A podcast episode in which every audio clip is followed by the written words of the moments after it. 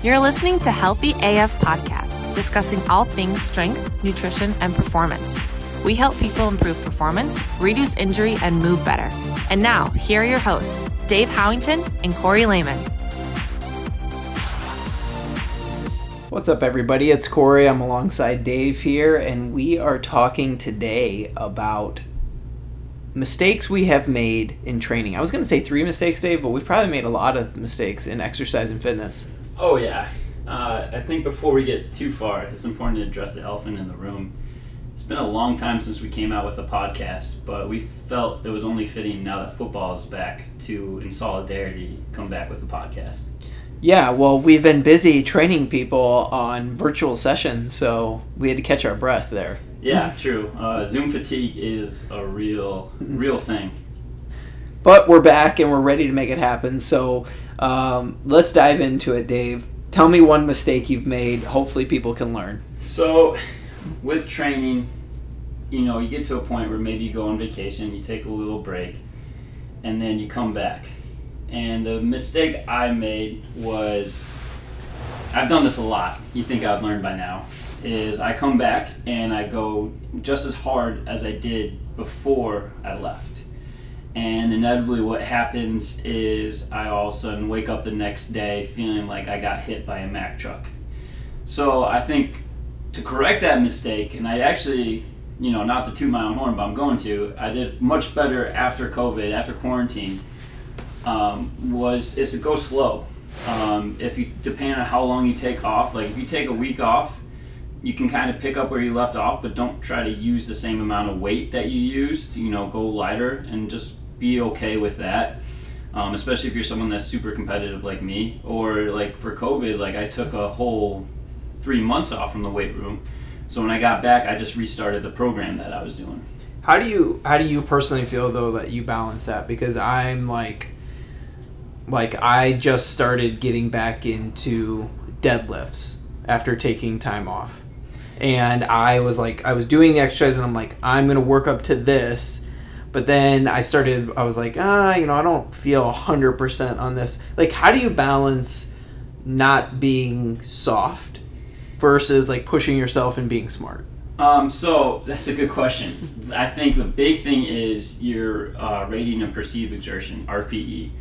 So when you're doing a lift, if you haven't done it in a while, or you take some time off and you haven't done it in a while, just gauge how hard that exercise feels and kind of use that. Like if you get to a point where it's like I'm doing deadlift and I haven't done deadlift in a while, and I finish the set, but I feel like I could have gone like you know four or more reps, then I might try to go a little heavier, push myself a little bit next next set or next workout. Um, otherwise, if like I feel like maybe I don't feel like I could have gotten any more reps, and I know all right, maybe I need to just keep it there for today. Um, I think the other thing too is just there's nothing wrong with maybe being quote unquote soft for a week when you're getting back and just moving, and then the next week thinking about pushing yourself a little bit more. Yeah, I think so many times we want to get results fast, right? Yeah. Like that's just that's human nature. We want to get results fast, so we're trying to think, all right, how can I accomplish my goal as quickly as possible? And that's probably one of the big mistakes I've probably made is okay, I'm going to hit X number by this date rather than seeing fitness as sort of this never ending journey because that's kind of what it is, right? Oh, like, oh, yeah. yeah, sure, you're going to hit goals and you're going to hit milestones along the way, but there's something also to be said for like just piecing together like consistent days of movement and activity Oh yeah, consistency is huge. I agree, and just the idea too, like you know, for all you stock market people out there, fitness is more about you know that long game. It's the mutual funds. It's not the day trading. Yep. Now that sort of makes me think a little bit about you. You mentioned this thing to me just when we were dialoguing the other day about like the importance of activity, mm-hmm. and it really. You and I have talked a lot about the importance of just general movement um, from walking to gardening to taking the stairs to uh, standing up multiple times throughout the day and just how much of an impact it has on your day to day. And I think that's probably one of the big mistakes I think I've made, especially being an athlete. It was like I'm going to go 100 miles an hour, right? I'm to I'm to train as hard as I can, but the rest of the day I'm to lay on the couch and recover. And then like once I stopped playing competitive sports, I think you and I both agree that the activity that we do outside of our planned exercise session is really just as important, if not more important, than the exercise, right? The getting the daily walks, getting um, just that daily activity, being somebody who's constantly moving. I, I agree. I used to be that same kind of person that would poo poo physical activity, think like 10,000 steps and just be like, oh, that's an arbitrary number. And to some extent, it, it is. But the mistake we make when we think rest is we think that means laying on the couch. When, like, as, to your point, it needs to be active.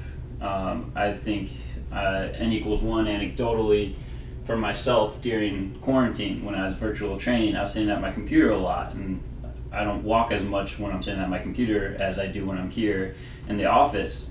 And so what you find is like for me, I know that when I gain weight and I gain bad weight, quote unquote, typically it's going to start showing on my face first.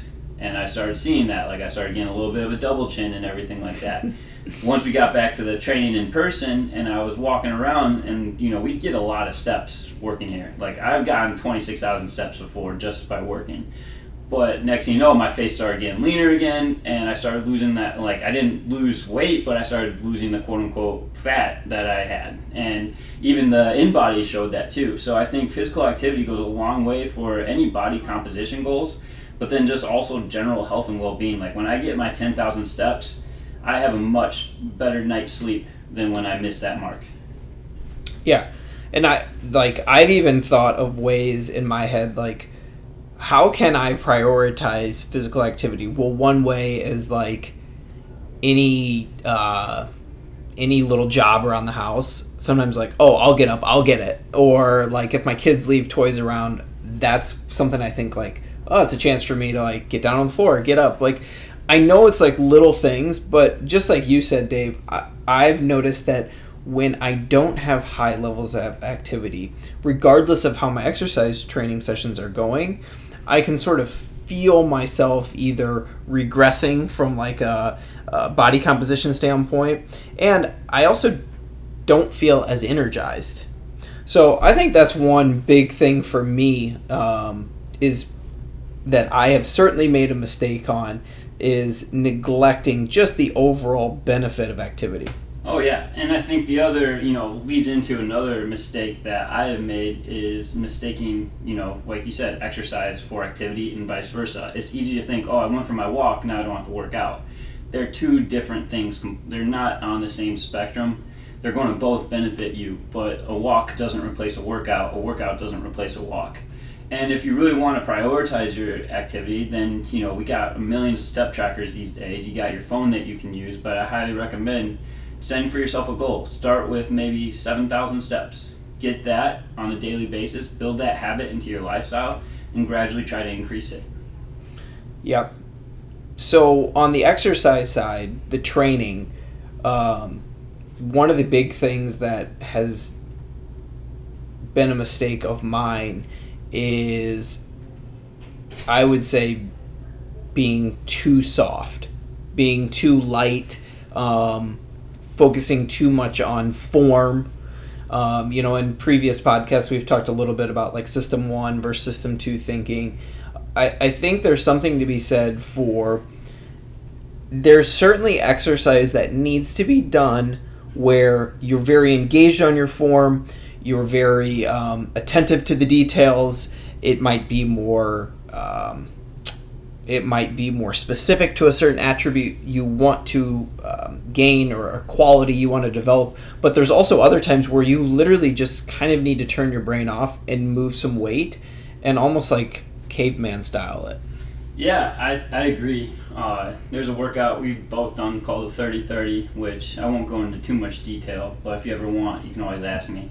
Um, that honestly crushes you and you don't realize how hard you don't work until you do a workout like that and you survive it but barely and you're like holy cow like i can definitely go a lot harder uh, the other thing too Well, you're just getting a ton of volume, right? Oh yeah, for sure. And then the other thing too is like even just wearing your heart rate monitor and seeing like where your heart rate is at. A lot of times it like real like opens up your eyes is how hard you're not actually working. Right.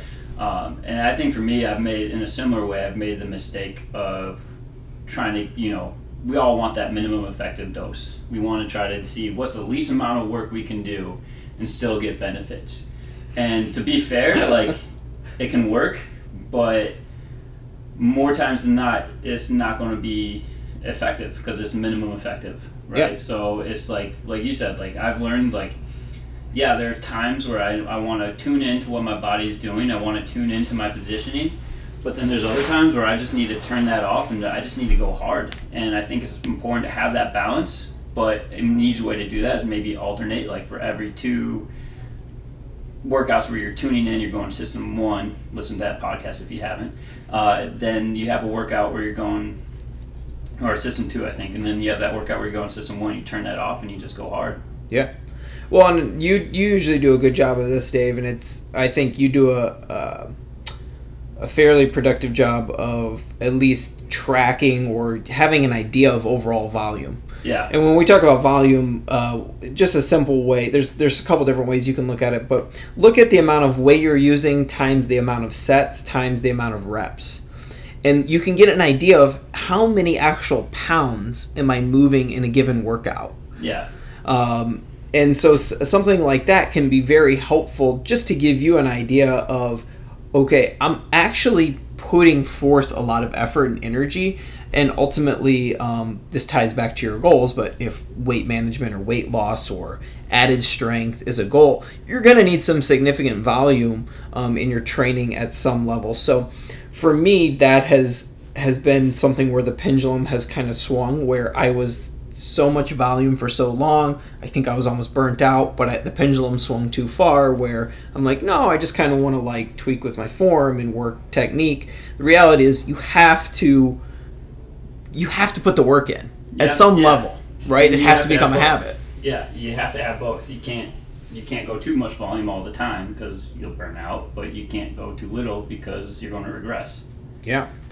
Okay, let's finish up with one more mistake. What what what do you got? So this is one I've been mulling over, but a big mistake, and this kind of goes along with the idea of volume, minimum effective dose, all that stuff, is letting myself have too many goals. And what I mean by that is I'll put forth like I want to gain muscle, I want to get better at the deadlift, I want to do all these things, and like they might all help each other, but really you can only have one goal at a time, and you got to focus on that goal. And if you have too many goals, it, you run that risk of getting distracted and then going nowhere. Um, so, like one thing I've started doing too with a lot of my clients is when they come in, myself as well, I, I ask them like, what are your three top goals and rank them, because the number one goal is what we're going to focus on, and it's easy to get distracted, it's easy to get bored, um, but then you're not going to reach your goals, or you might reach them but not as effectively. Yeah, no, I really like that, and it it's brings me back to something else we've talked about, which is the SAID principle, spe- specific adaptation to im- imposed demands, which is basically just a fancy way to say